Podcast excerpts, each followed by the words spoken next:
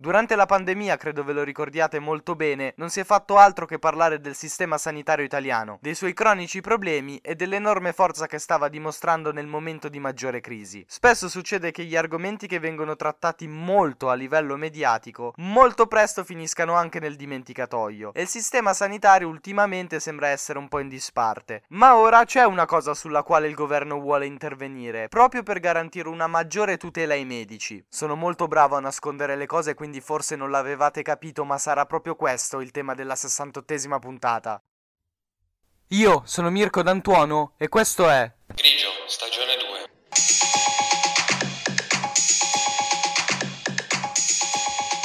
Grigio, stagione 2.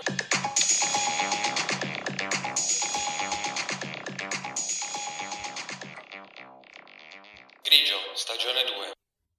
Innanzitutto perché parliamo di questo argomento? Perché il governo italiano ha creato una commissione chiamata Commissione d'Ippolito dal nome del presidente, che da ieri ha iniziato a occuparsi dello studio e dell'approfondimento delle problematiche relative alla colpa professionale medica. Di fatto ha creato una commissione che deve studiare delle modalità con cui tutelare maggiormente la posizione dei medici, visto che negli ultimi anni sono aumentate con una percentuale abbastanza preoccupante le denunce che hanno subito. Si si può benissimo pensare che i problemi del sistema sanitario, almeno quelli più gravi, siano altri e che quindi ci sia la necessità di intervenire su questi. Però bisogna anche essere consapevoli che all'interno di un sistema molto fragile, che necessiterebbe di un cambiamento molto radicale e quindi molto difficile da attuare, diventa necessario da parte del governo cercare di tutelare al meglio i medici che attualmente lavorano dentro il sistema sanitario, dato che non è una novità, molto spesso sono anche sotto organico. E poi a livello numerico medico il problema delle denunce contro i medici non è così poco rilevante. Considerate che in un anno ne vengono esposte più di 35.000 e questo diventa ancora più un problema o si comprende ancora di più perché viene considerato un problema da parte del governo quando poi si va a vedere, almeno secondo quanto ha detto al Corriere della Sera il presidente di questa commissione di cui poi alla fine vi dico qualcosa per farvi capire un po' meglio di chi si tratta, la percentuale dei medici che poi vengono effettivamente condannati e secondo il presidente della commissione, secondo i dati di cui dispone lui, sono soltanto il 2%. Avere così tante cause per una percentuale di condannati così bassi fa capire molto bene perché il governo ha deciso di intervenire su questa specifica situazione, perché va a ingolfare anche il sistema giudiziario e non soltanto quello sanitario. E poi c'è da accettare un principio che non sempre è facile da comprendere a fondo, ma che molto spesso i dati confermano che sia vero. Avere tante regole rigide spesso non significa ottenere il risultato che si spera di avere da queste. Perché cosa succede? Che un medico, dato che stiamo parlando di loro in questo caso, ha talmente tanta ansia di sbagliare che magari prescrive molti più esami di quelli che servono, o magari decide di intervenire in una maniera un po' meno coraggiosa, e quindi alla fine il suo intervento è di una qualità minore, nonostante ci siano più regole. Ma questo perché quando ci sono troppe indicazioni da seguire, quando il percorso diventa difficile, la prima reazione è quella di non fare le cose. Ed è una reazione tipicamente umana e che va accettata e che bisogna avere sempre in mente quando si va a legiferare. E in campo medico è diventato talmente un problema questo atteggiamento che ha preso un nome specifico, quello di medicina difensiva, che indica proprio una prescrizione da parte dei medici di un gran numero di esami e visite per prevenire il rischio di subire delle cause giudiziarie. Giusto per dare due dati che rendono un po' meglio l'idea, nel 2019 Demoscopica, che è un istituto di ricerca che fa indagini statistiche proprio sul sistema sanitario italiano, è andata a calcolare a quanto ammontavano le spese legali sostenute dal sistema sanitario italiano per via delle condanne subite dai vari lavoratori che ci operano al suo interno. E la cifra non è proprio bassa, si parla di ben 203 milioni di euro in un anno. E se voi dividete questa cifra per i giorni che ci sono in un anno, significa che il sistema sanitario italiano sborsa all'incirca mezzo milione di euro ogni giorno per sostenere queste spese. Il dato forse più preoccupante offerto da questa indagine statistica di Demoscopica è che l'aumento rispetto al 2018 è stato quasi del 7%. Se queste sono le percentuali di crescita annuali di queste cifre, si capisce ancora di più perché è necessario intervenire su questa situazione. Su questa problematica diversi governi hanno provato a intervenire. L'ultimo prima di questo è stato il governo Gentiloni nel 2017, quando per cercare di risolvere questo problema chiama addirittura due medici per scrivere questa riforma, che poi come spesso accade in Italia danno anche il loro nome alla legge che viene prodotta e sono Federico Gelli e Amedeo Bianco. La legge Gelli Bianco introduceva un principio molto importante, ovvero che i medici qualora avessero seguito correttamente tutte le linee guida sanitarie non erano penalmente responsabili, penalmente perseguibili per la morte o la lesione dei pazienti. Ovviamente restavano dei casi e restano tuttora perché questa è la legge attualmente in vigore, per cui un medico può essere comunque ritenuto colpevole.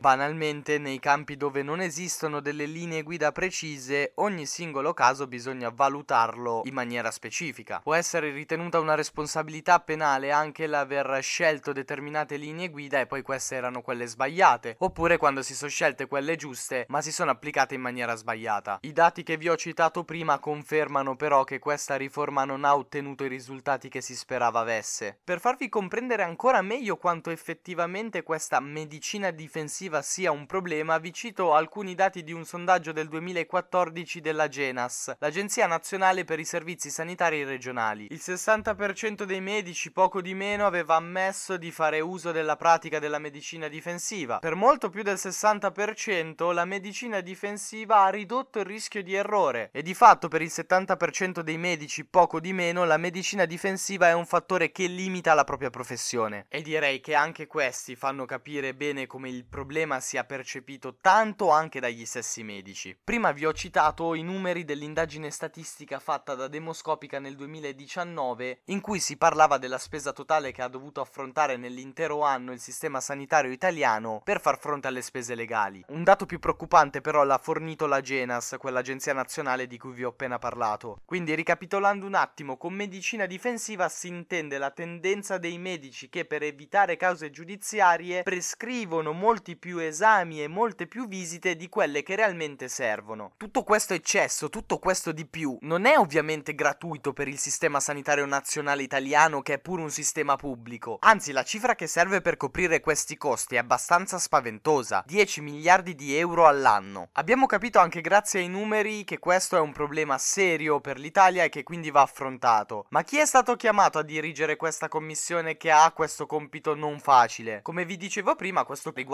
anche il sistema giudiziario, non è un caso che ad aver scelto il presidente di questa commissione è stato proprio Carlo Nordio, ministro della giustizia. È stato chiamato Adelchi D'Ippolito che fino a poco tempo fa era procuratore aggiunto a Venezia con delega all'antiterrorismo. Qui aveva seguito delle inchieste molto importanti come quella sugli jihadisti che volevano colpire il ponte di Rialto oppure quella relativa agli accertamenti che ci sono stati dopo l'uccisione di Valeria Solesin al Bataclan di Parigi. E uno potrebbe pensare che cosa c'entra lui con l'ambito medico? Vi rispondo a questa domanda che magari vi siete fatti citando la risposta che lui stesso ha fornito al Corriere della Sera per togliere questi dubbi. In Laguna, come in precedenza alla Procura di Roma, avevo anche il compito di guidare il pool di magistrati che si occupava dei reati di colpa professionale medica e in passato ero stato anche consigliere giuridico del Ministro della Salute. Quindi ha lavorato molto anche in ambito medico e soprattutto è ormai un po' di tempo che coordina dei lavori di squadra e quindi aveva quello che interessava al Ministro Carlo Nordio, una conoscenza delle problematiche soprattutto giudiziarie dell'ambiente sanitario e un'ottima capacità a dirigere anche un lavoro di squadra, un lavoro fatto da un pool. Con la presentazione di Adelchi D'Ippolito io vi saluto e vi ringrazio per avermi ascoltato anche oggi, ci risentiamo domani con la 69esima puntata della seconda stagione. Sapete dove? Sempre qui, su Grigio Podcast.